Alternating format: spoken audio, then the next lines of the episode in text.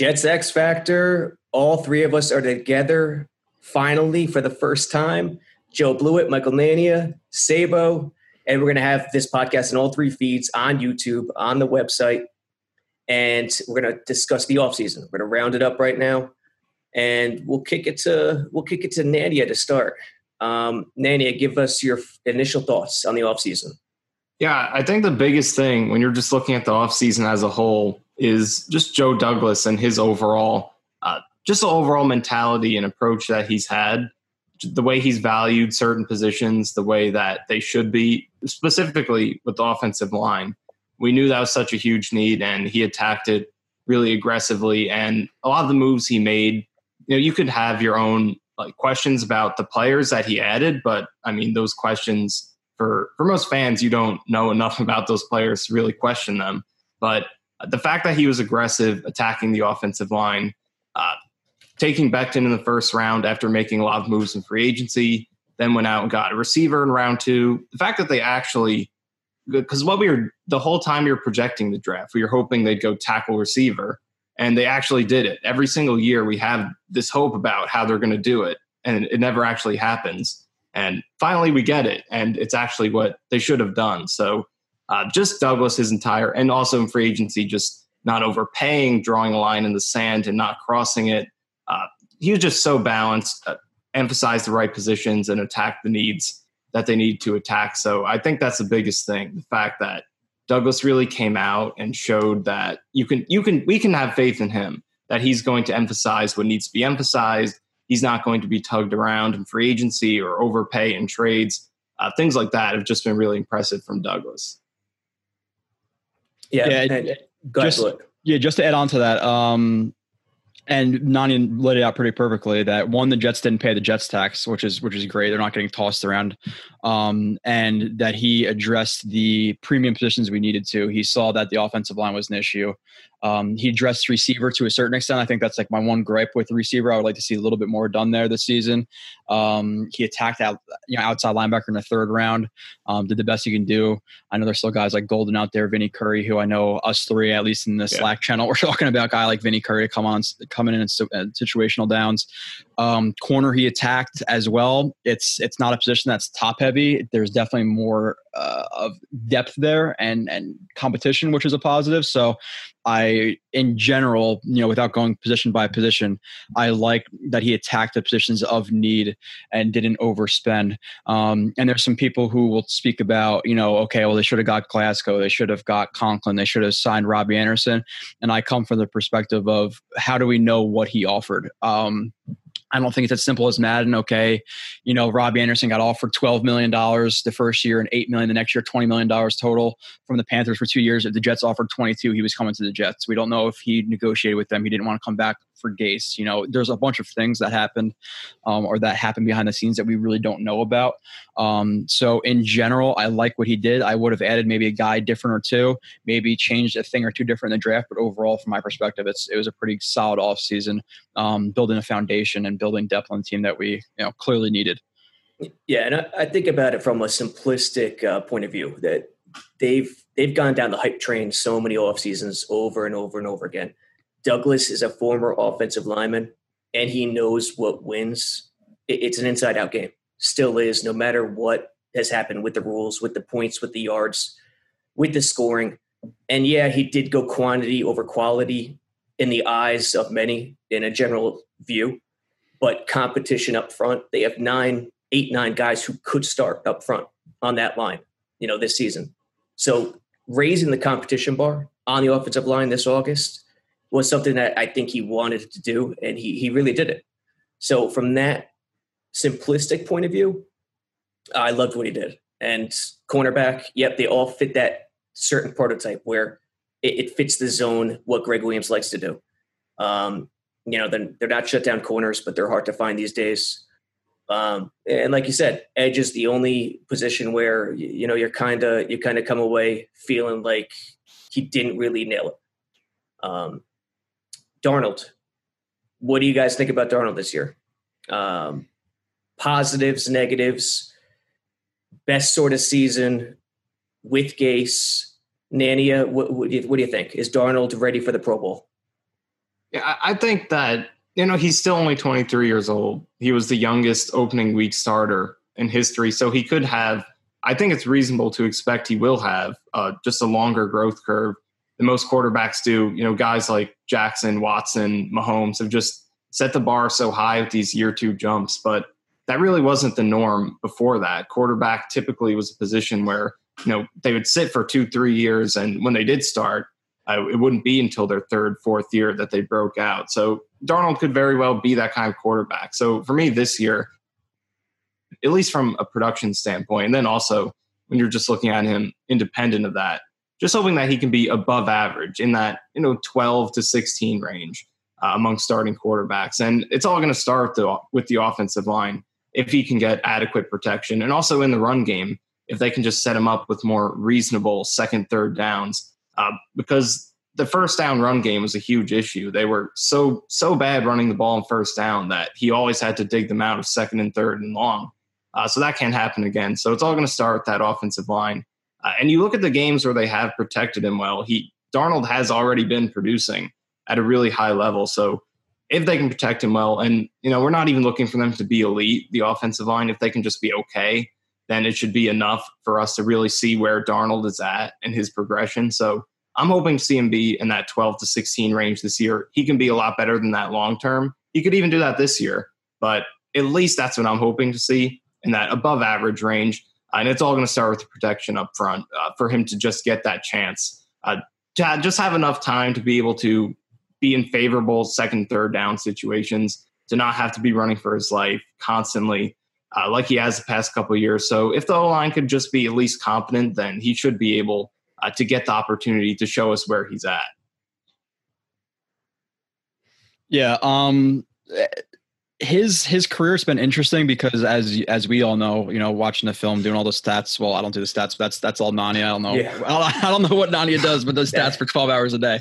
That's Nania's um, numbers right there. Yeah. So he he obviously it's been a little bit of a roller coaster ride. Him being you know 20 years old, 21 years old when he when he took his first start, um, you know in Detroit.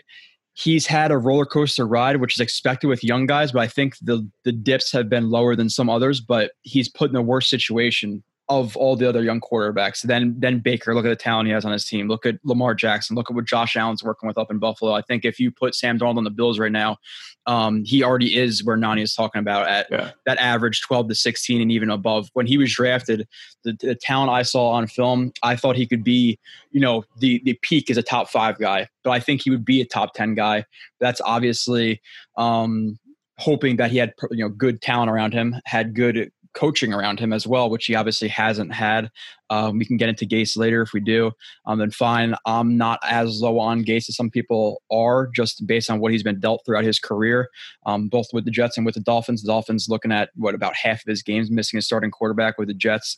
Um, I would I would like to see any offensive coordinator in the was it three games that Darnold missed um, to produce with Falk or whoever the hell they had in all those all those games, Webb and whoever else whoever else was there. Um, I don't. I, so I think he's put in a tough position, but at the same time, he's also a coach who didn't run enough outside zone against the Bengals at sometimes. So it's like it's frustrating. He's a guy who tries to outsmart himself. So I'm worried about that with Darnold. I want to see Darnold more on the move. Um, but then Darnold also has his, his things to improve on as well. He, he's a guy who will take the risk that he doesn't need to take. He he needs to take a check down at times. Um, his footwork is something I rarely see footwork improve from from college to, to to the NFL. I don't know if you guys could assist me on that and say anybody who you've seen, but I have personally not really seen accuracy or footwork really improve drastically. So I think he's always going to be that guy who throws from that open stance, who throws you know steps in the bucket, um, who fades back, who uses all arm. I think he's always going to be a gunslinger mentality. Um, but now we're looking for not 21, tw- uh, 21 touchdowns and around you know 12 picks, whatever. Now we're looking for 30, 35, 40 touchdowns in, in the coming years you know, maybe with with 15 picks. I think he's always going to be a guy who's like 12 plus picks just because of the, his mentality he has. But he, we are we're, we're also hoping at the same time that he can learn to check it down. You know, um, yeah. but like Nani said, at the same time, he's put in a terrible position. No, no run game. Uh, his, his pass, his pass to th- or his snap to throw, getting pressured, getting getting hit, um, is at a ridiculously you know high rate for for a young guy. Um, with the lack of talent at receiver, let's let's be honest. It's not like he has a bad offensive line, but like Deshaun Watson, he has DeAndre Hopkins who you just throw the ball up to on third down. Like you know, Anderson is at best a decent you know, and I hate using the labels number one, number two, but mm-hmm. a decent number two at best. You know, and then past that last year, you know, Enunwa went out. You had Crowder, who was a good slot receiver, but other than that, Herndon was out. You know, Bell.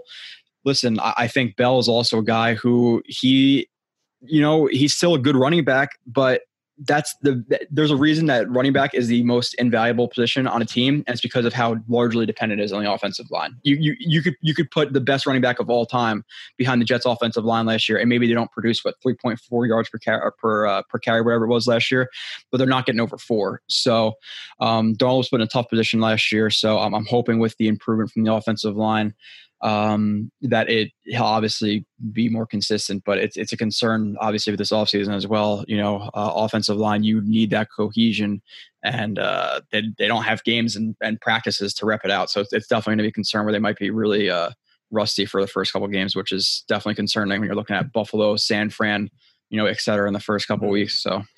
Yeah, footwork. I look at footwork like uh, a basketball shot. It's just it, it is what it is. It's the way you you grew up playing the game. It's the way you grew up building your craft.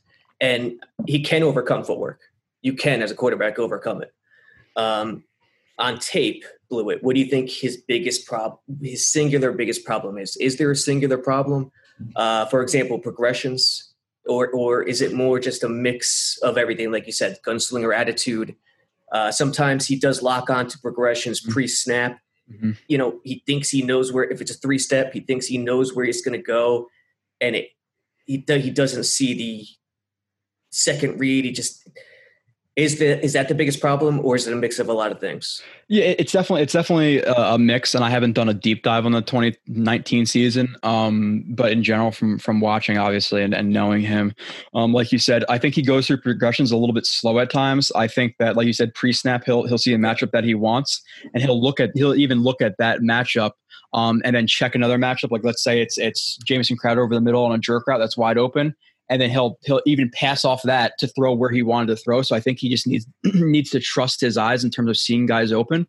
Um, and also, like you said, the footwork it's mm-hmm. something it's something to, to me that I've seen from quarterbacks. You can get over it nine out of ten reps, but that 10th rep that ball might sail um, because you know if you're trying to you know there's two consistently like you said you know opening uh, thrown from open stance you know stepping in the bucket um, fading backwards where when he's trying to hit that you know that 18 yard um, you know out or or comeback or whatever it may be um, that is going to hurt him. So I, I think it's it's it's going to show up a rep or two um, which is something you could live with. It's as long as you hit nine out of ten of those throws it, you you know you should be fine because he's also been a guy who's been deadly accurate at times where other guys can't be. You know he he he needs to improve on his deep ball to me and that that comes a lot with with the footwork um, where he tends to put it all in his arm instead of using you know the proper footwork, setting the hallway, stepping through, really rotating through your hips. Instead, he kind of just throws all arm, which is obviously it leads to issues. So I think deep ball, um, not locking onto reads both post and pre snap, um, hitting guys that are open, not trying to force balls into windows. He should not. Um, but like I said, at the same time, then you see him rolling out and hit, which is it's funny. Like every Jets fans account, how many times have I seen that Jamison Crowder play on Twitter this this year? It's like ridiculous. Mm-hmm. Like he makes. I'm guilty of that. I think I posted it like three times. You're a part of the problem, Nani. no, it's okay. So yeah, it's um he he's made some ridiculous throws. I just think he needs to hone it in a little bit, um, and he needs to get more comfortable in the offense. Which is again, it's so multi-layered with this. Is okay, well now we want him to be comfortable with the offense. Now what if Gase is fired next year? Now he's in his third yeah. offense, you know, in in four years. Um, so it, there's there's a mixture of things, but I would I would say deep ball not locking on pre and post snap, and then the footwork obviously does hurt him, um, you know, at times. Let's talk uh, draft. Mekhi Becton, number eleven. Denzel Mims, second, which I think everyone's thrilled with.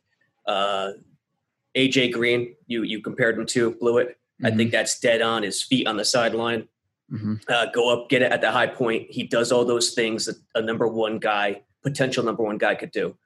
Nania, what do you think about the draft? Joe Douglas's first draft. Yeah, I think the way that the first two rounds played out were about as perfectly as you could have hoped. They were able to stay at number 11 and get one of the four tackles, uh, which going in, there were kind of some talk that uh, they might not have been able to get that choice. So they were thinking about trading up. So they didn't have to do that. And they got their choice out of two of them. And, you know, that's something we'll be watching in the years to come. Becton against Tristan Wirfs. I kind of preferred Wirfs, uh, but uh, it was it was really all, other than Jedrick Wills being above the other three guys, which they were so close to getting him. I, I was rooting hard for that. Uh, other than Wills being ahead of the pack, the other three guys I would have taken any of them. Um, so taking Becton over Wirfs, I think there's obviously a higher ceiling, but you know we'll see what happens in terms of this year because um, Becton's going to play such a huge part. We talk about the O line being so important for Darnold and the entire offense. Becton's going to be a huge part of that. And you give every rookie, regardless of position, but especially at left tackle, you give them patience and you live with a tough rookie season if they have it. But it's going to be so important for him to play well right away if this O is going to get better. But like I said, at the same time, if he doesn't, you you have that patience and hope that he breaks out after that, which he very well could. But uh, that played out really well in the first round, getting Becton, and then the second round being able to trade down and still get Mims after um, Mims unexpectedly falling to that, you know, I believe is a 48th pick. Yeah. Him falling to 48. And and you could argue the way it played out was great, trading down, still getting him, but you could argue they probably mm-hmm. should have just stayed there and taken him, uh, considering the need at receiver and how lucky they were that he actually fell there, considering the run on all the great receivers that were available there at the top of the second round. But um, I think he's Mims definitely better prospect than guys, a few who went ahead of him, Van Jefferson, um, KJ Hamler, Tee Higgins, a few guys like that. He's either in their neighborhood or better than them. So I, I really don't know why he fell that far. Maybe we'll see going forward why, but it was a surprise to get him. So those first two rounds played out great. Then after that, not that it was hit or miss, but I think there are some things that I maybe would have done differently. I know with Davis now, with uncertainty, with Jamal Adams, having him could help, but he's not a strong safety. And um, I looking at your film review, Joe, really revealed a lot of, I think, flaws that make him very questionable uh, in terms of what he can do this year, but not just this year, long term also, just if he can actually pan out at all. But I think Zuniga's a, a solid pick. There were some other edge rushers who maybe could have been higher floor picks in that spot. But they did go uh, edge being the third biggest need. They did go after that on day three. Uh, and then Morgan, that pick was an interesting one. Obviously, they need a backup, but to expect uh, a fourth round rookie from Florida International to come in and fill that role.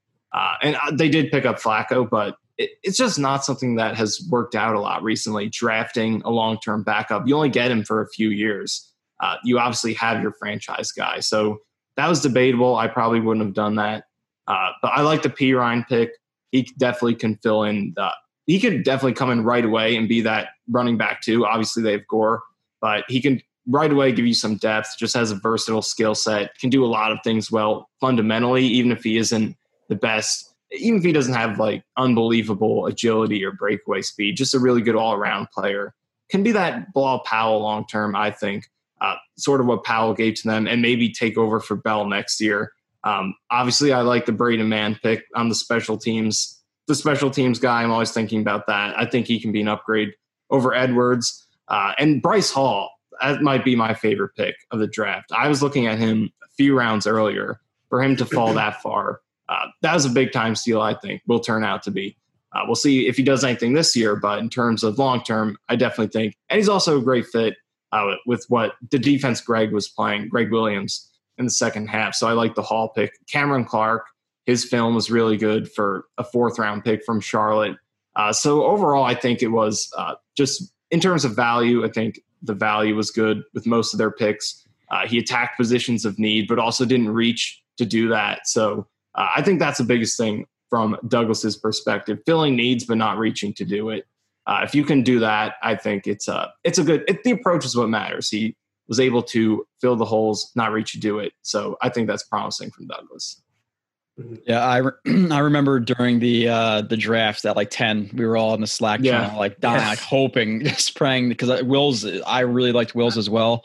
Um, I was higher personally on Wirfs than Becton. Uh, in my defense, that was pre me getting a ton of all 22 and watching his pass sets. I heard the pass sets were really a thing to be concerned about. After watching the pass sets, I'm not as concerned as I was.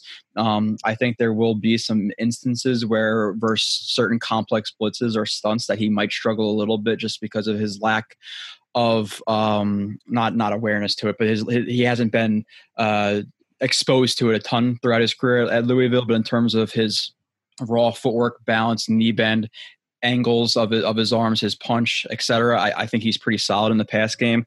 Um, so I'm actually higher on him in the pass game than I uh, than other people are, and I'm actually a little bit lower on him in the run game. Like I don't think he's gonna come out and dominate in the run game like some other people think he will. I think he could, but it, it's a lot of technique as well. Um, you could you could dominate with bad technique in college when you're playing guys who are 230 pounds who don't really know how to stack guys, but in the NFL it's gonna be a little bit different. So I think he will have some struggles in both areas, but um, overall in terms of the long term, I, I get it. Uh, I think it's the highest ceiling of all these guys in terms of the long term and it seems like Joe Douglas really wanted that nasty guy, which obviously Becton's the, the nastiest guy um, out of out of the four that the, the top four that were taken. So uh, I really like that pick. Obviously, you know we were fighting with a lot of people who might have liked Jeudy or Ruggs or whatever, but yeah. if the Jets took a receiver over offensive line there, I would be greatly concerned for what Douglas thinks. Yeah. Uh, it was just so deep. The receivers yeah. were just too deep to do that. Way yeah, deep. exactly. And, and Nani, I completely agree with you. Um, people haven't brought that up a lot in terms of the Mims pick, but I so I love Mims, and like you said, uh, Sabo, I, yeah. I compared him to AJ Green. Um, yeah. Me and Marcus, and listen, trust me, there are guys who I will kill. People love Greg Dortch last year. I, I killed him. Uh, there's certain guys in this draft who I don't like. I love Mims. I think that he could be the best receiver in this draft long term. I think that he was probably my number four guy um, below the, the, the top big three, maybe even three to, to Ruggs. I think Ruggs is a little bit overrated, but I could see um, why he fell. Even maybe like five, six, seven receiver.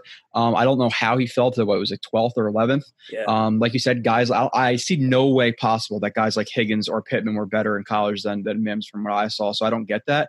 But at the same time, if he traded down and Mims wasn't there, and now you're taking a guy like Van Jefferson over Mims because you you traded down, I criticize that a little bit more. Yeah, it worked out well. But at the same time, if it didn't happen, I would have been pissed. You know, we all wanted him at 48, so just take him at 48. So yeah, it, you know, Monday morning quarterback, and yeah, it looks great. You did it, you pulled it off. But at the same time, what if it didn't happen? That's you know, kind of a theme of Joe Douglas's offseason. He does that, takes you know huge balls to pull that off, and then the same thing with Jordan Jenkins and Brian Poole it, those two guys mm-hmm. lingered in free agency uh, for I don't know how long, but longer than we thought. And then they come back on what five million dollar one year, five million dollar deals, and everyone's like, "What the hell? How do you do?" I think that? Jordan Jenkins is three point five, right? Yeah, it might yeah. be three point five. Yeah. So yeah. that's that's the theme for Douglas. Yeah, so he has some balls. Even though, like so, like I'm fine with that. Obviously, I love the the the outcome of what happened in the second round. But at the same time, if he weren't to land Mims, I would have been pretty mm-hmm. upset. To be completely honest, I really really like Mims. For the other picks that I like, I like the Mann pick for sure. Um, special teams, I think for us being the website that we are, uh, we understand how important special teams is. So I'm fine with taking a punter in the sixth round. If you're getting a, a, a great punter, a top five, top ten guy for the next five, ten years, you know that's that's a lot better bigger bigger of an impact than whatever receiver, whatever guy you would have taken there, considering the bust rate of those guys in those rounds. So I'm completely fine with that pick of Mann. Um, Hall, like you said, Nani, I, I, it's either him or Mims. I don't know which one to like more. Um, but getting Hall, I think in terms of the value of where he was picked, I think that's the best value you got. I think he could be a legitimate number one, number two in a few years. Obviously, depending on how quickly he bounces back from that injury. Like myself and Marcus talked about, torn ligaments and things like that are, are, something that tends not to necessarily heal the best. So we have to hope that he is going to take care of it, which he seems like the guy to to do that. He seems like he's super dedicated. So we have to see how he comes back from that injury.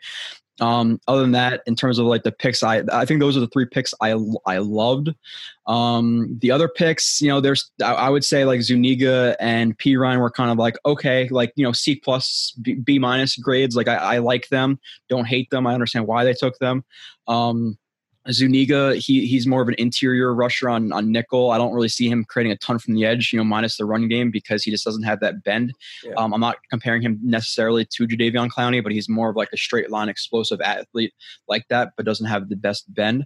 Um, so I don't see him making a ton of impact from the edge. So the Jets seem to have a decent amount of those guys who aren't super twitchy. So I would like them to see to maybe make a different pick there. So I give that like a C plus, B minus, whatever. Perine again, all around guy.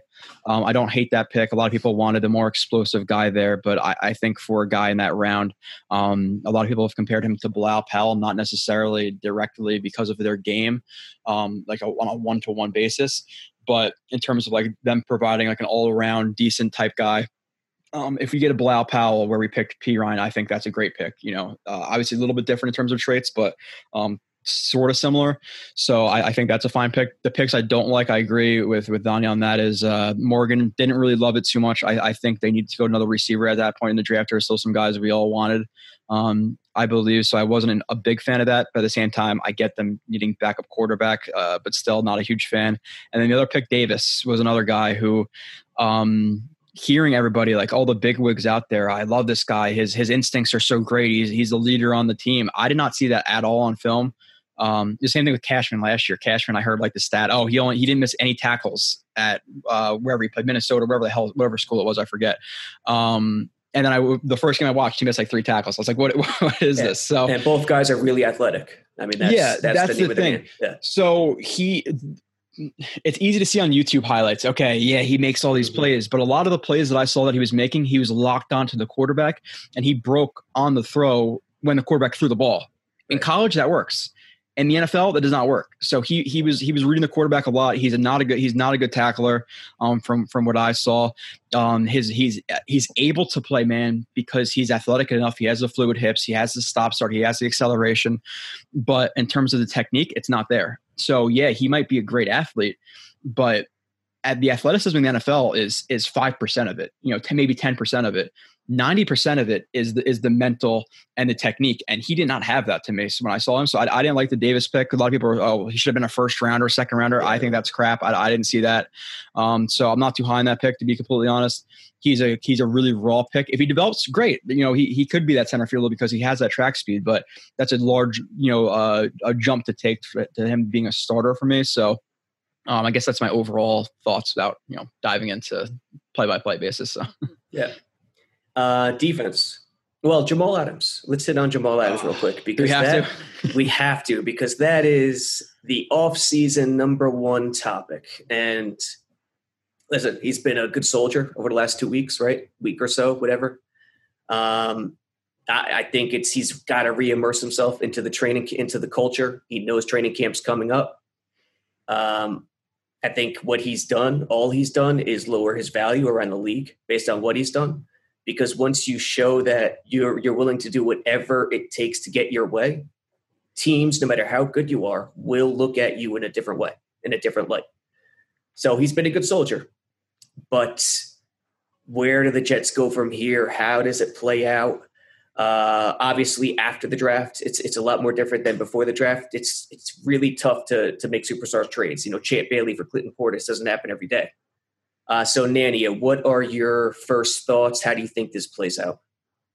Yeah, it's just such a tough situation because I feel like a lot of the key details we don't really know because it seems like he just, regardless of the money, it just seems like he, there's someone in the organization. Maybe it's Gase, maybe it's someone else, maybe it's a combination of a lot of things, but it just seems like he doesn't really want to be there. And not to the extent that he's going to sit the season out because he's going to miss out on a lot of money if he does.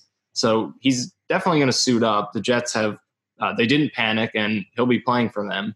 But it, it, just doesn't seem like he wants to be there. So I feel like there are details we don't know in terms of why that's the case. But I think from a Jets perspective, Douglas again is kind of just stuck it out. Like maybe Maccagnan would have pulled the trigger on a trade by this point. We don't know. That's just speculation. But Douglas is not the guy who's going to let uh, a player force his way out like that and just take below market value to get him out.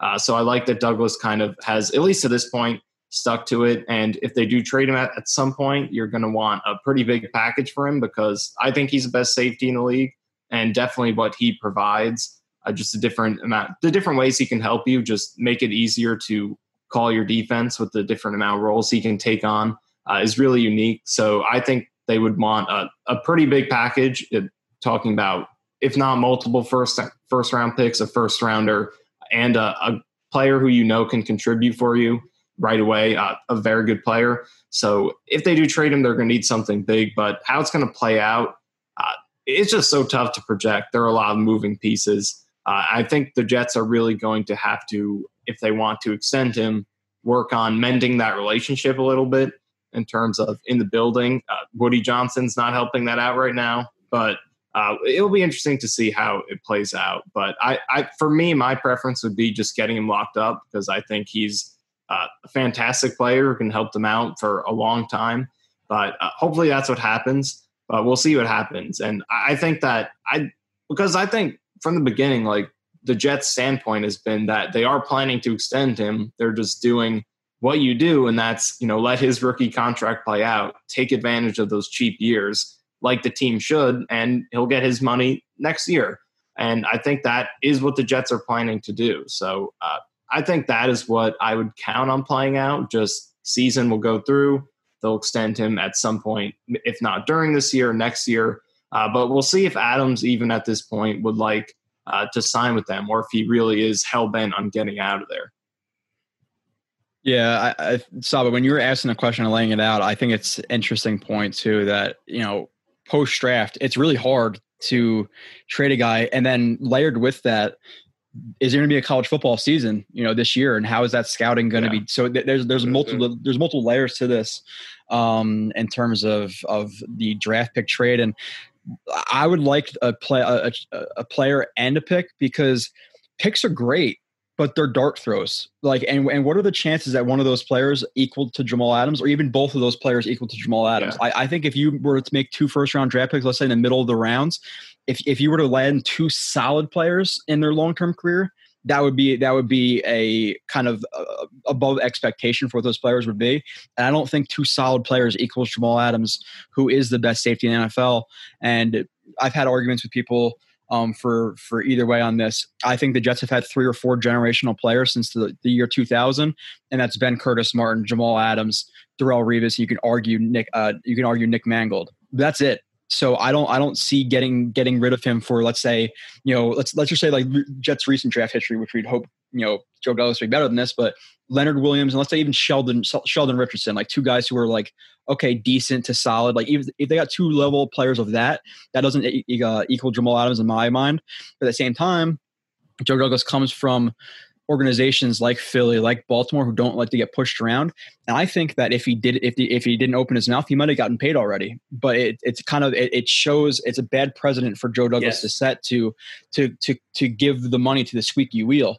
So if he weren't to come out publicly and do all the stuff with you know I'm trying to get to Dallas and all this stuff, I want to go to these playoff teams, he might have been signed. But at this point, it makes Joe Douglas look bad to to sign him. So does he? Is that why he's being quiet? Did he get word from whoever it is, agent who might have led him in the wrong direction? It seemed like initially anyway. Yeah. Um, you know, to hey, shut up. You know, these guys are getting paid now. Maybe you can get paid. So I, I think Joe Adams screwed himself. I think he didn't go about it the right way. If you wanted to get traded, if you truly wanted to get traded, go to the Jets behind closed doors. Say you want to get traded, and and because that that maximizes your value. You coming out like you said, Sabo, and saying, you know, I want to get traded. Now his trade value diminishes. Now it's gonna be harder for the Jets to trade you. So if you really wanted to get traded, you didn't do it the right way, regardless. Um, so he put himself in this position where they're gonna get lower trade value, and now they might not even be able to sign him because of of the what it looks like to uh, for the Jets organization and for Joe Douglas. But at the same time, with saying all that, I would like to sign him. Maybe maybe it's not. Maybe it's in training camp. Maybe it's by week five, six, seven, eight. Maybe it's next offseason. I don't think it's going to be by next offseason. There'd be just be too much uh, things going on. But um, I would like him to be signed because the Jets don't have generational players very, no. very often, and he's a guy you could build a defense around truly. So um, I want him signed, but I think he kind of screwed himself and, and screwed the Jets either for getting signed or for getting traded. He, he just didn't go about it the right way at all. And the shame of it all is that Jets fans are now trying to minimize his play in the field because they're they're they're sore and they don't. Can I interject? Yeah, I heard somebody say today that Davis is is better than Jamal Adams in coverage. I uh, swear to God, I saw that on Twitter. So just Jamal just, Adams, Jamal Adams' coverage is phenomenal. And mm-hmm. then the leap he took from year one to year two was ridiculous. Um, he is the best safety in the league. I think he's the best safety in franchise history already. You know, you're first team yeah. All Pro, second team All Pro. They don't have a rich tradition there. Um, you can't minimize his play, and he's done it without a legitimate pass rush. I mean, he's done it. I know legitimate corners or legitimate corners. So he's covered up so many holes in that defense. Um, you just can't minimize what he does on the field. You could feel sore, you could you could hate him if you want, but don't do that. Um, speaking of that defense, Gregg Williams, uh, what do you expect this year? Do you expect with the additions the defense to go up the ranking? I think uh, where did they rank last year? Tenth in by foot DVOA. I, it was yeah, some, somewhere around there. Yeah. Do you expect it to go up? Do you expect it to decline because they don't have that edge still? They don't have that playing space edge. Um, Nania, what do you think? Gregg Williams. Yeah, Gregg did such a fantastic job last year, but the tough thing with projecting them is there are things both positive and negative going for them. Hopefully, you get Mosley and Williamson back for the entire season, and if you do get that, it's a huge upgrade uh, over the linebacker play from last year. Uh, and other than that, not too much change on the defense. So cornerback is going to be the big, uh, the big X factor. Um, what are you going to get from them after you know they you had Trumaine Johnson, Roberts, Hairston playing very badly, and then you switch them out for Bless Austin and Arthur Maulet, who even though they're not fantastic, they did hold it down pretty well in the second half. So are they going to be able to make is Bless Austin specifically him because I really like his upside he played well in the second half. Is he going to maintain that? Is he going to fall back down to earth? We'll see what he does. And then the cornerback depth chart is just it's deep. It doesn't have a top doesn't have any top end uh, talent or a legitimate number one corner, but you have competition there. So there are a lot of uh, there's a lot that could go right. You only need one or two of those players to go right out of the five about five you have there competing. Uh, so we'll see what happens with that position. But at the same, the biggest thing is with linebacker you could get a lot better if you have Mosley and Williamson back. But at the same time, when they had that surge defensively last year, they were playing the Redskins and Dwayne Haskins, Giant, uh, Daniel Jones and the Giants, the Steelers and their two terrible quarterbacks, the Bills who weren't even trying to play in Week 17. So the competition was very bad in that second half. So as good as they played, um, the competition could barely have been any easier. And then this year, you're going to be playing teams like uh, Kansas City, Seattle, uh, Buffalo's offense could be improved. Uh, just the competition is going to be tougher, and, and even regardless of who is on the schedule, just because of how easy the opponents were in the second half last season, uh, it helped them out a lot. So even though the, uh, there could be upgrade uh, upgrades at linebacker just by getting healthier, Quinnen Williams maybe he takes a big step up. I think he will, especially as a pass rusher. Uh, Nathan Shepherd as well. I think he played really well as a pass rusher in the second half. If you can get a full season, a full season of him, uh, the interior pass rush could really help mask the edge uh, as much as they could, because that's still going to be a big weakness. They didn't do much of anything there uh, to boost the edge rush. So there are things going both ways. You have the linebackers back, but you also are looking at a schedule that could be pretty tough and just as flat out not, you know, rookie quarterbacks and teams preparing for the playoffs, which is what they faced when they played well in the second half last year. So uh, I think the biggest thing is going to be how much, uh, in addition to the health of Mosley Williamson, uh, is how how big of a leap can Quinnen Williams take? Because if he can, you know, fulfill the potential that he had coming in, uh, then and be the player that we thought we still think he can be. He's only played one year. It's ridiculous to uh, just you know toss him aside after what was uh, just one season. But if he can fulfill that potential and be a very a very good pass rusher, uh, then I think that could help mask a lot of what you have in the edge. Not all of it. They still need to fix that at some point uh, starting next season. But if Williams can take that leap, I think that can help the pass rush quite a bit.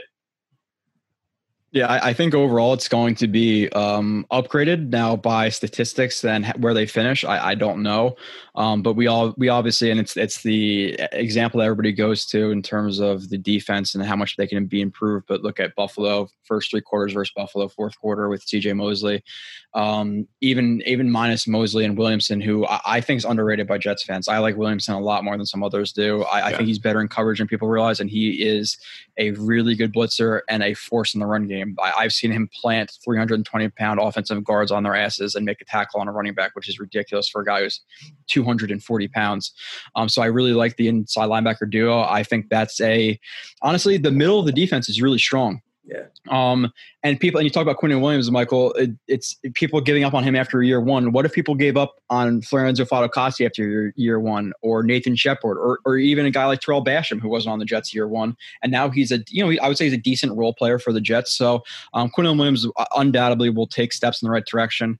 Um, in my opinion of him, I, I, think he got a little bit heavy in his hands, and he was a little bit overzealous at times. And also with Nania breaking down the stats, he was used as as the picker, the penetrator a lot, and, and stunts and asked to take up blocks.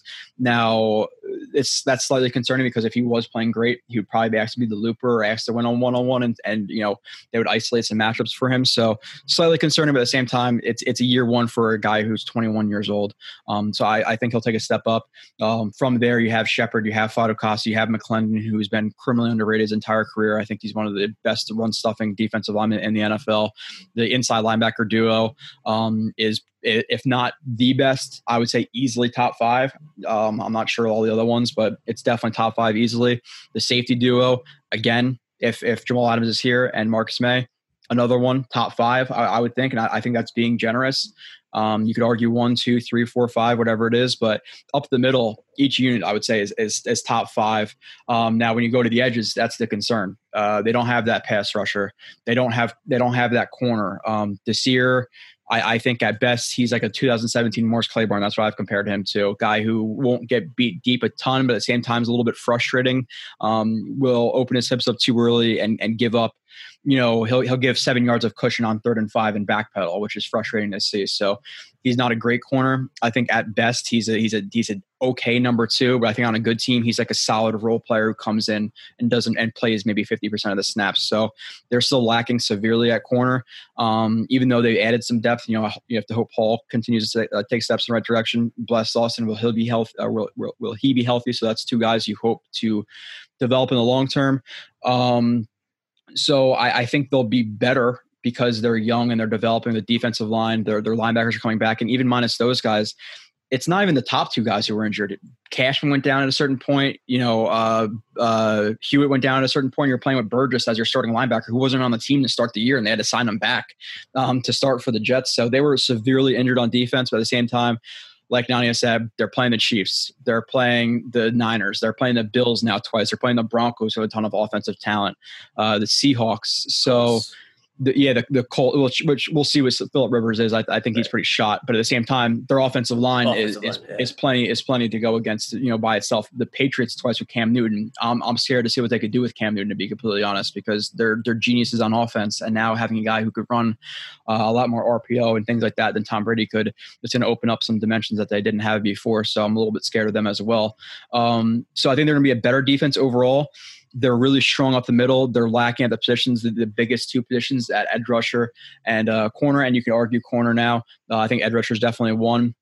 But uh, steps in the right direction. I'm just not sure how they finish statistically because of the guys they're playing. Because my worry with the Jets defense is okay, we're not gonna we're not gonna be in, in 12, 13, 21 personnel, and that's gonna take guys like Fatukasi and Shepherd and McLendon off the field. And now we're going to go in 10 personnel. And now instead of those guys, now we're going to be seeing your third, fourth, right. fifth string corner and your third and fourth safety. So that's my concern with the Jets defense. So um, steps in the right direction, but they still need the the building at the biggest positions on on the defense. All right, we'll hit a couple more topics here. Um, speaking of the defense, you know, undrafted free agents came to mind. Bryce Huff uh, on the offense. You got the receivers: Campbell, Lawrence Cager.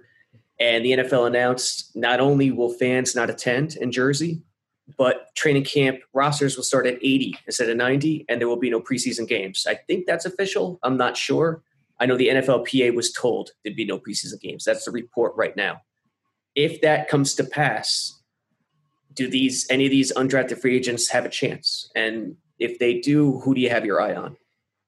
Nania. Uh, it's just that's it's going to make it so tough. The fact, first of all, the fact that you have the roster cut down by ten, that's going to take a majority of them uh, out of the mix already, uh, or they could probably cut some of the random fringe players. uh, and keep some of those guys. But a few of those undrafted guys are already going to be out because of that. And then not having the preseason just makes it even tougher. Like, just think of Robbie Anderson, who was the Jets' top receiver for the past three years, probably never would have played for them if he didn't get the 2016 preseason uh, to show what he could do. And he played he played so well in that 2016 preseason. Probably would have never played for them at all if, if he didn't get that opportunity. So it, it's going to change so much for them. But I think Bryce Huff is obviously the one guy that stands out as having the best shot. Edge is such a, posi- a position of need for them. He was really productive at Memphis, and I think just looking at him play, he, you know, not that he should have been a first round pick or anything, but he was probably draft worthy. Uh, he didn't get the chance to go to the combine or have his pro day, so that definitely hurt him. So he's probably a fifth round, maybe sixth round talent who they were able to sign undrafted free agency. So considering his talent level compared to other undrafted free agents and the need at edge, I think he has the best shot. Uh, receivers, another position where they don't have depth. Uh, so Cager or Campbell could definitely make a play because you look at past Mims, Perriman, uh, Jameson Crowder, and especially in the outside, considering Crowder's a slot guy, uh, there's just not a lot of depth there. Vyncint Smith is probably the top guy outside those top three, and you know he has one career touchdown, and that was rushing. and other than him, the best is Josh Doctson, Braxton Berrios, who, and I Berrios does have some upside, especially in the slot, but just not a lot of depth. So the receivers, uh, Cager and Campbell could make a play. But if I were going to pick one to make the team, it would be Huff. But considering these changes, it's just going to be so hard for any of them to do it. Yeah, um, I think there's three guys who have a realistic, realistic shot. Um, and you could you could argue, and a lot of people we know how many freaking mock drafts did we do? Lamar Jackson was that popular guy yeah, in the sixth yeah. round because he has the same name, corner. The Jets need him; he's always there. But um, watching a little bit of him, I, I, don't see it. So the corners and him and Guidry, Guidry has you know some speed, but other than that, again, it's like ninety percent mental and technique. So um, I don't see it with him. Um, the offensive tackle, uh, Hilbers, or I, I, forget exactly how what his name is. I to be honest, Jared Hilbers. Yeah, I tried to find film on him, couldn't find a lick of film on him, so that's why I can't remember his name because I didn't do any film on him. But they gave him the largest guarantee, which is obviously reason to think, okay, the Jets like him, considering the lack of depth at some positions, especially offensive tackle. You know, minus the three guys that they have, you know, with with Edoga Fant um, and Becton, who is who is that fourth guy, you know, so he might be able to step in there. Um, I like your point about the receivers as well. You obviously have the top three guys. Don't need to name them. They seem to like Vyncint Smith a lot, and Berrios was obviously good on special teams. So I think that's the lock as a four or five. Now that sixth guy, and could they carry seven? Yeah, maybe they do, maybe they don't. But for that sixth spot, if there's is only six, I think it comes between Cager, who is that outside guy, because Berrios is that is that slot so you don't. Where is the other outside guy?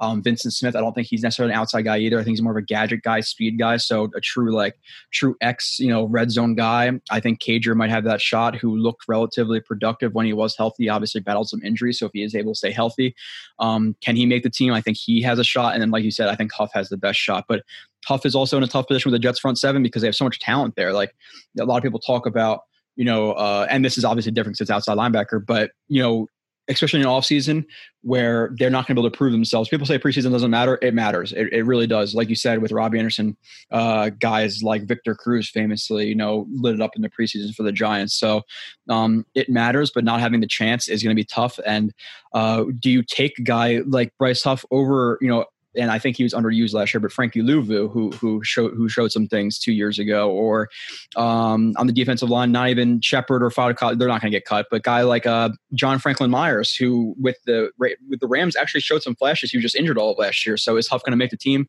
Maybe.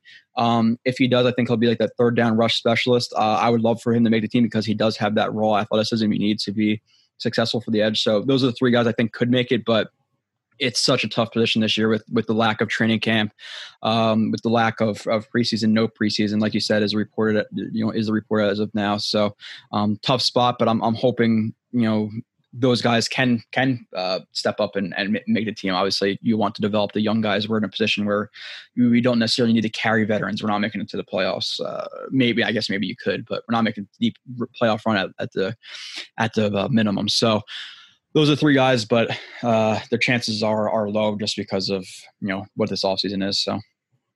Yeah, if they if they get rid of the preseason or just cut it down to two, I think it's such a mistake after this year.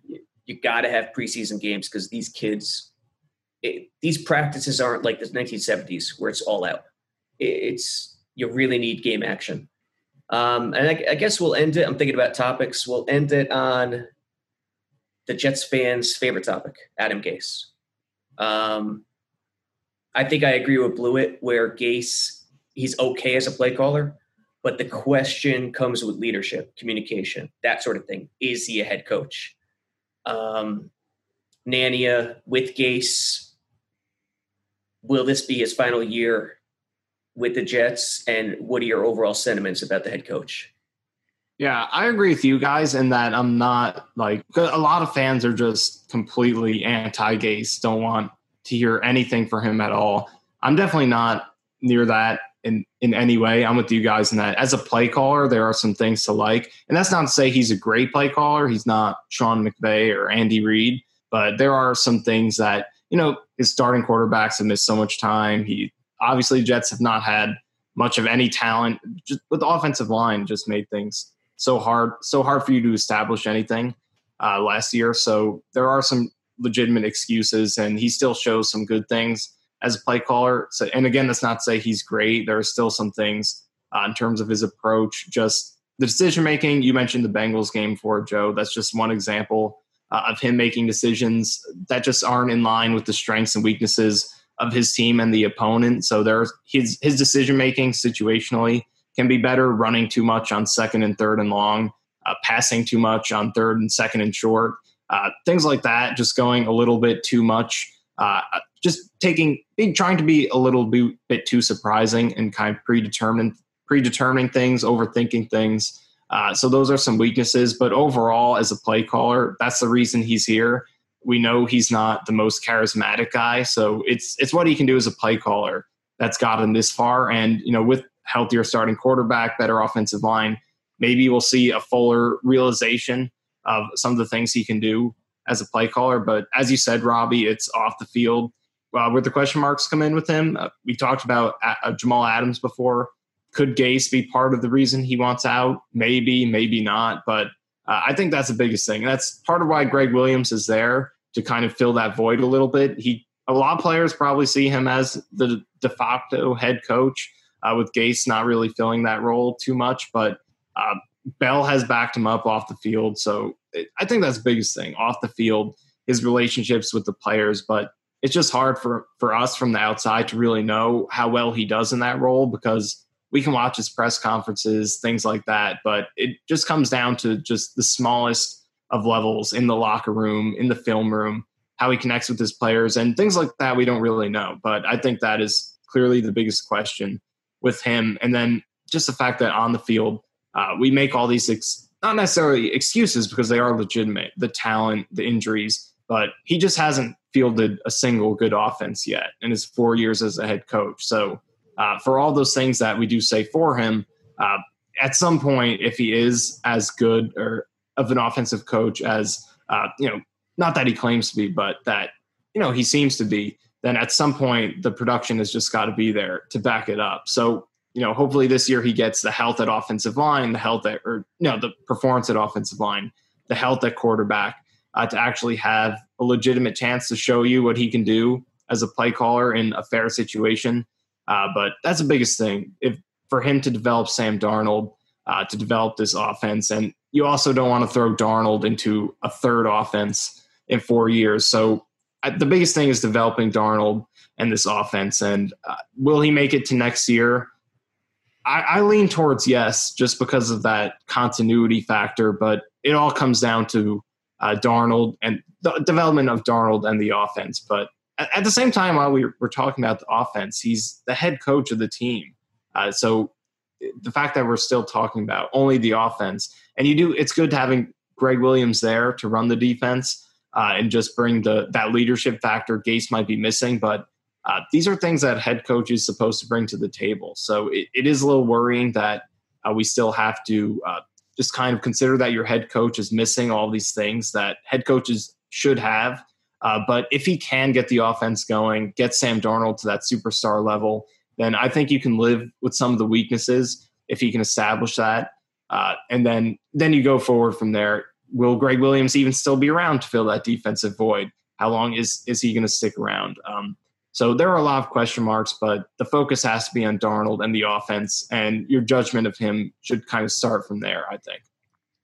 Yeah, I'm concerned with the with him getting fired as well, just because of uh, not even Gase with with Darnold. Now it's okay. Now Jefferson's not with Mims and and Berrios and Smith, the, the younger guys. Now the running backs coach not with Perine. Like there's there's a lot of turnover that happens now. Pollack, who there was some, concerning things uh, about Pollack last year, but like I've heard you on a recent podcast, Nania, talk about um, his track record was so high with the Bengals and other teams where he he had above average offensive line. So I think people are too quick to kill him and say get rid of him. Um, it's, it is hard to change an offensive line and, and technique in one year. So now you're changing the offensive line, and maybe now instead of running more zone, that now they want to run more power. And Now maybe guys don't fit in the system as well. You know, so there's so much turnovers that happens with with coaches getting fired, and obviously the most important of them being Darnold going into third his third system in four years, and obviously for Gase now there's built-in excuses with with this year with no preseason season with the lack of continuity on the offensive line, they're easily going to at least have four of five new starters on the offensive line. Um, so it, that that's a concern. Um, and uh, like we said with Miami, he tries to outsmart himself too much, which is an issue. Um, there was times where I broke down, you know, you can still go back on on YouTube and watch uh, myself and Marcus Coleman break down his offense, and we watched a couple of concepts. And Marcus, who played in the NFL, coaches in in in uh, the Arena League, was literally watching this play, and he's like, even after watching this play, I don't know what defense I would call to to stop this play. Like that's how good of some of his concepts were that I saw, and some of them I saw this year. Um, but he goes away from it too much, where he'll use it once or twice and never use it again. Where we see a lot of coaches nowadays, uh, whether it be Shanahan or McVay, they build upon concepts and keeps adding wrinkles to concepts to know they know how a, a team's going to counter one concept and they throw another wrinkle in it where it's going to screw you um, if you play it the way they think they're going to. So he needs to build upon certain concepts that work and not try to throw out a billion concepts and try to outsmart people. Now, maybe there were situations last year where he had to outsmart people because of how bad the talent was, and that's why I almost tapped like I tapped out on Twitter at a certain point last year with the Luke Falk games and and all that because uh, Kotite comparisons in week three, week yeah, four. That's what I can't stand. Like, listen. I would like to see, and it would probably work out. It would definitely work out better. But I would like to see Bill Belichick with Luke Falk with the offense, that offensive line that he had, because uh, his biggest problem, I believe, was Luke Falk. Again, I tapped out um, his biggest problem in college was pressure, and now you have the worst offensive line in the league blocking for him. Like right. it, it, it, was never going to work against against teams with Miles, Myles Garrett, etc. You know, it just was never going to happen. The Eagles with a really good defensive line were just absolutely yeah. pounding on the Jets. Um, so he, he, from a statistical standpoint, that might have put him back in Miami having his core, his starting quarterback for about half the games and 24 and, out of 49 counting a playoff game. Okay, so yeah, so one so one yeah, so yep. minus 1. So and he may, and he didn't lose any less than 7 games in Miami. So he was actually relatively successful in Miami with not the best situation with a, a, a team, let's be honest, was not that talented with missing their starting quarterback for about half the games. Mm-hmm. So he but at the same time with saying that, I think personally he is an offensive coordinator. I don't think he's a head coach because he you need to manage the team. I think the Jets, if they were to fire him, need to go with a guy and not exactly this guy, but Brant Boyer, a guy who's going to oversee the team and let the offensive guy do the offensive thing, just like Jim Harbaugh and Joe Judge, Joe Judge in New York, where exactly the, where the head coach doesn't call the plays. Exactly. There's kind of two different two different themes. There's the offense, the, the the teams that have two head coaches, or the teams that have the Bill Belichick who doesn't call the plays and he has his two defensive his two coordinators who call the plays. Um, yeah. Jets haven't gone that way in a long time. I think it'd be the smart move. Uh, bring in, you know, let's and and I, I, again, I hope it works out and he doesn't even get fired because then we're we're on the upswing. But you know, let's say you keep Gregg Williams and I don't know exactly what the situation would be, and then you bring in a guy like uh, Todd Monken, you know, or the uh, who was that coach from? I think it was Iowa or Iowa State a couple years ago, who I think Campbell or whatever it was, maybe, uh, who was getting consideration from the Jets. I'm not sure if he's an offensive guy to be completely honest, but um, I think that might be the way they should go because I don't think Gase is a guy in the locker room who is uh, largely liked. I, I think there are some guys who like him, obviously we saw Alex Lewis come out and speak about him and, and like him, but there's been issues. Um, the the Quincy Enunwa thing, the Kelechi Osemele thing, whatever side you're on with those, obviously that was an issue. Even though KO, I, I kind of think he knew he had an injury and, and tried to get out of his contract, whatever. But I think he tried to steal money from the Jets. That's just my opinion. But um, I I like Gase in terms of a play caller better than other others do. I just think he needs to simplify it down at times and not try to outsmart himself because when he does um, deploy the concepts that some some of the concepts I see, I think he should build upon them, make it make it a simpler offense. Um, but I think with more talent this year, uh, he, we will produce more. But at the same time, last year you know, you'd see games like the Cowboys, and then you'd also see even in that Cowboys game, the second half, how much did we do in the second half, or versus the Bengals, mm-hmm. or, or versus these teams where the Jets weren't putting up points, the Bills backups, we weren't putting up any points, you know. So there are some definite concerns, but I think the people who compare him to Kotite, like you said, yeah. is ridiculous. I, I, don't think that's the case. Yeah, and you, you talked about Pollack, and Bell's not the easiest guy to to throw into an offense too. Bell's running style with an offensive line, not behind not a bad offensive line, no, no way, not the easiest thing. But speaking of Bell and Gore and Perine, which I think they're going to rotate a lot this year, uh, the weapons. Last topic: the weapons around Sam Darnold as a whole. What do you think? Uh, in my personal opinion, I think a lot of it depends on development ceilings. How high can their development ceiling be? And that is dependent on how the trenches play in a lot of cases. And I don't think we, it's hard to anticipate, right? it, it's hard to know when that's coming, what it's going to look like. Uh, Nania, what do you think about the weapons uh, for Sam Darnold this year? Yeah, and to start out with Bell, it it really comes. And Joe, you said like him behind him behind a bad offensive line is not a good matchup, uh, just not a good mix. Not that any running back is, but for him in particular, he doesn't have that breakaway speed to make up for it every now and then. And with him being so patient, if the block is never going to come, it's just not going to go anywhere. So that was not a good mix last year. So for him, it's really dependent on that offensive line because what we saw in Pittsburgh was you pair him with a very good offensive line that's consistently blocking plays up really well, and he's going to make the most out of those blocks more often than most other players do just because of his patience and vision. So the better the offensive line is, he's going to get exponentially better with it. And the fact that the highest paid running back in the league is so dependent on the O line just uh, speaks back to how how much value that position has lost. Why you don't pay that much money for a running back, but still, uh, in terms of the Jets this year, the, the better the O line can be, Bell's just going to get better and better, more so than other running backs do because of his style. Uh, so that's going to be really important. Can they? Because the running game last year is just an absolute zero. Did nothing for them whatsoever, other than punching in a few touchdowns from the goal line. You know, first and ten was they're the worst team in the league in that situation, running the ball. Uh, and just about every down and distance they were. So that can't happen again. That doesn't help your quarterback at all. Uh, and that all starts with the O line. Uh, and then to the tight end position, that I think that's going to be uh, because of the lack of depth at receiver. I think Griffin and Herndon will be about as involved as any other tight end duo in the league. Uh, and Herndon coming back is going to be a, a big boost. I think Darnold really missed him uh, missed him in the red zone, but also in scramble drills. They just had such a good camaraderie on those. Herndon just it, had a really good knack for adjusting his routes, uh, especially later in the season. You look at the Texans game. Uh, a, a, lot of moments where he was just connecting with Darnold on those scramble plays, which was Darnold's signature ability, but we just didn't really see it that much this year. And I think losing Herndon was a big part of that. So uh, the numbers Herndon put up over the last 12 weeks of 2018, he was a top 10 tight end. So if he can do that again, and you also get Ryan Griffin's production as a tight end too, uh, it could be one of the better duos in the league. From a receiving standpoint, the blocking has to be a lot better. That was a huge issue. Hopefully, Wesco can help out that a little bit. But uh, Griffin and Daniel Brown's blocking was not good at all last year. That's a huge problem. But uh, at receiver, in, in the slot, you have Crowder, who's a top 10 slot receiver, somewhere around there. Uh, so he's definitely going to fill that role well. But uh, it comes down to Perriman and Mims really on the outside. Both guys have such high ceilings, but the floor is low. For Mims, just because he's a rookie, you don't know what he's going to get. I think long term, he has a tremendous ceiling. Uh, his game is just uh, just really impressive all around. Just not only the production, uh, what he does all around as a receiver is good, and, and what he does as a blocker is going to be huge because the Jets receivers last year, they couldn't block either.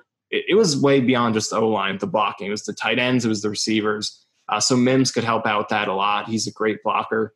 But in terms of the receiving from that outside duo, Perriman and Mims, uh, what Mims does as a rookie is going to be huge. Just like Becton, they're going to be relying on these two guys to come right in and play well for them. So they're going to have a lot of pressure on them.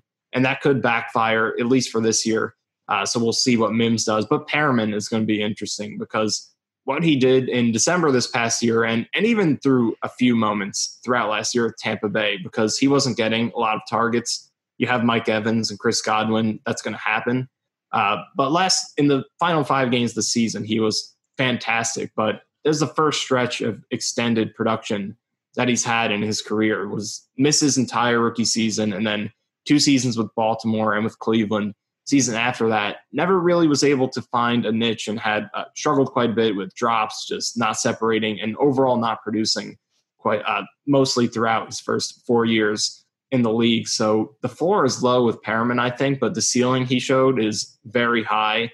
What's most likely, I think, is that he settles in somewhere somewhere in between there. But the the range that you could get from him is is really wide. It's he can go very low, or he can go um, do what he did in December of 2019, which is uh, one of the better receivers in the league. I, I, don't think that's likely, but just the talent that he showed uh, in December is really impressive. And to go along with what Herndon brings, matching Darnold's uh, scrambling ability, I think Mims and Perriman really match that too. Both guys are very good contested catch receivers, and that's something the Jets have not had uh, a lot of. If if they've had anyone you can consider a good contested catch receiver in Darnold's two years, uh, I don't think they have.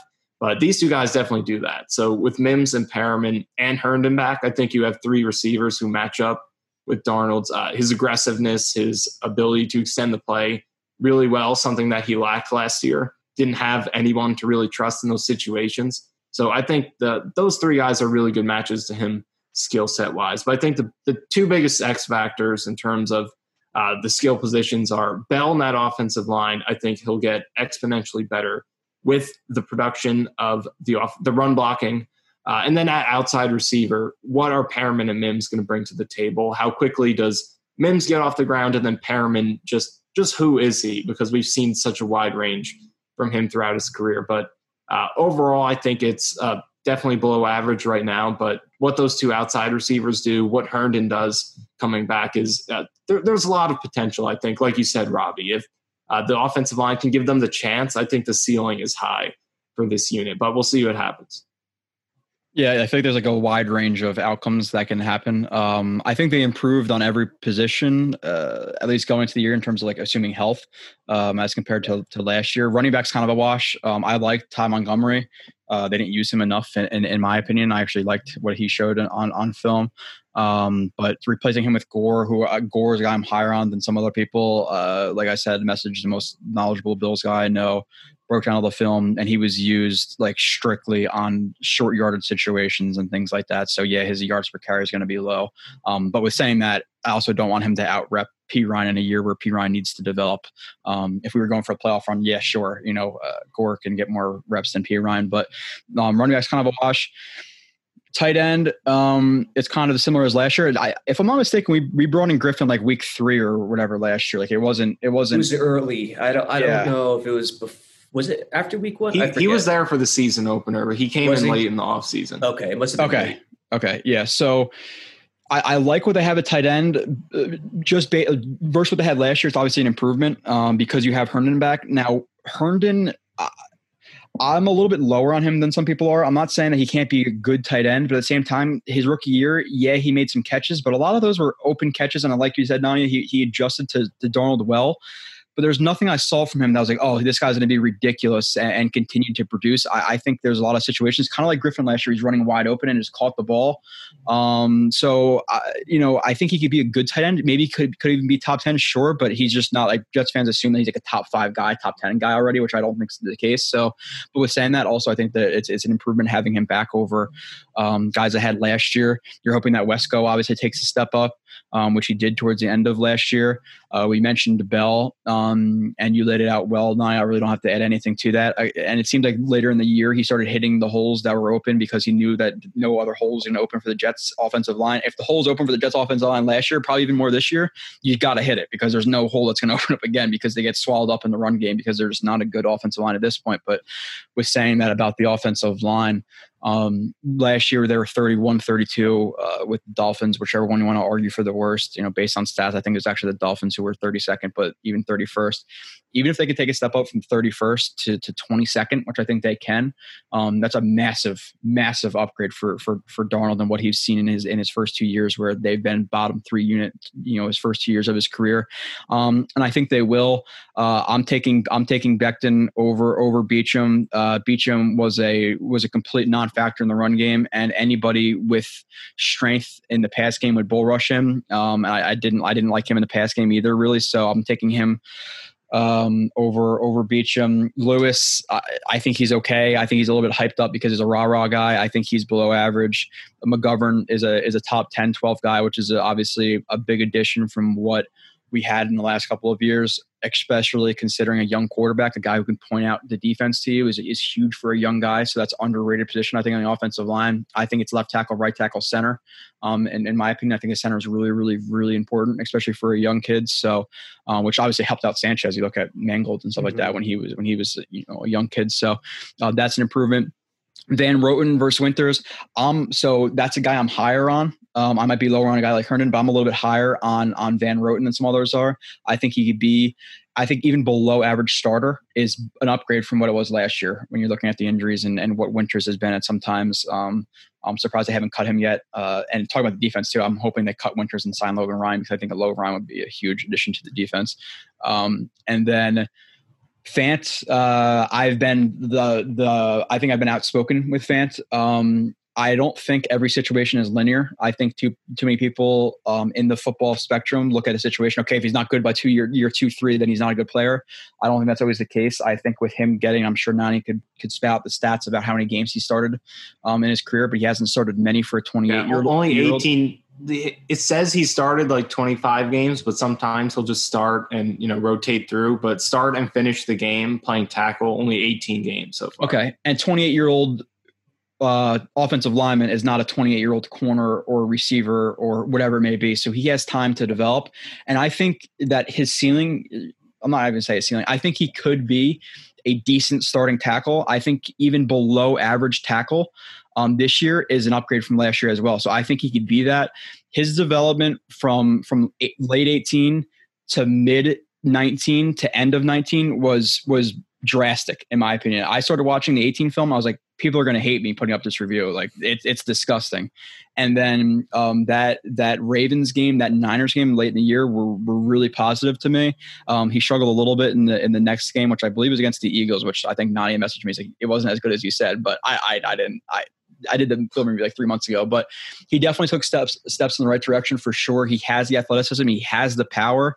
Um, he has some technical issues opening up his hips, oversetting things like that. Um, but I think the offensive line is definitely an improvement. And then going, you know, rounding out with receiver. Um, it, yeah, it's it's a, that's the huge X factor. You know,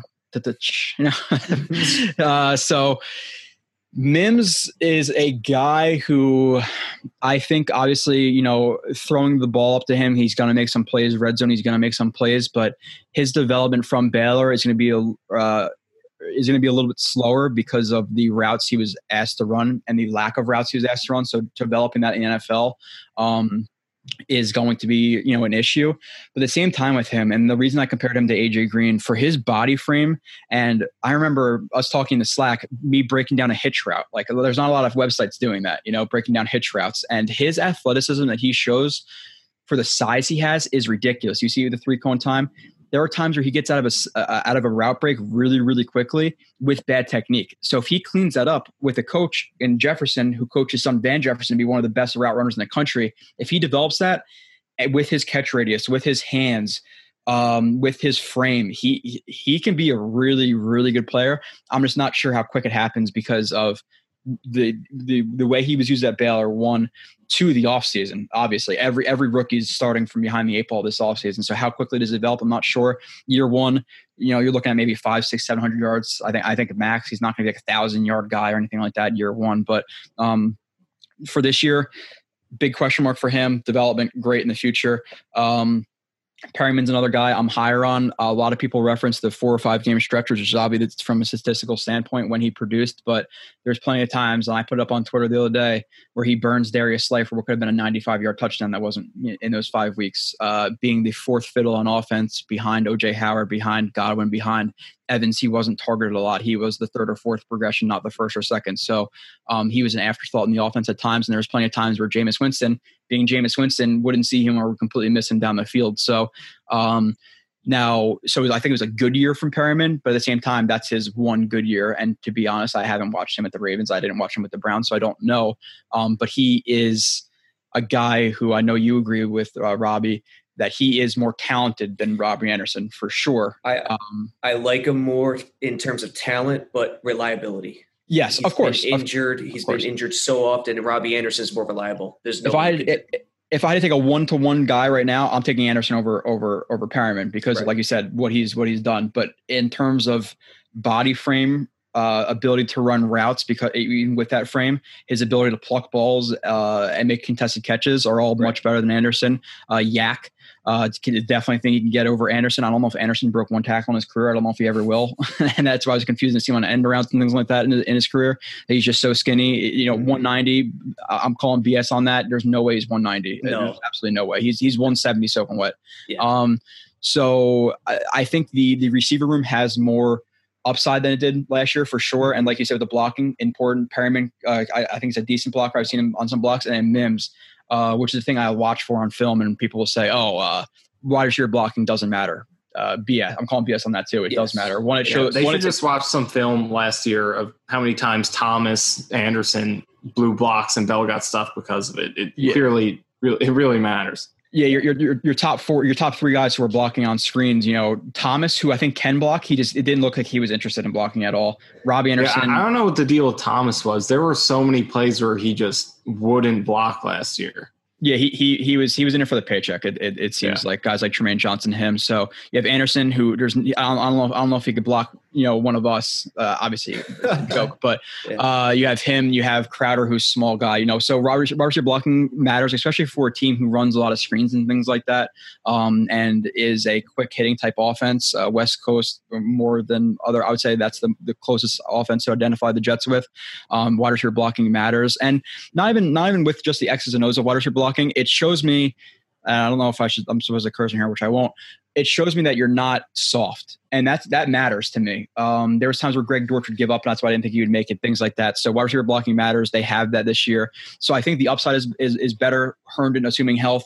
Uh, I'm taking personally Perriman, Perriman, Mims, Crowder over over Anderson, Thomas Crowder um, yeah. over last year.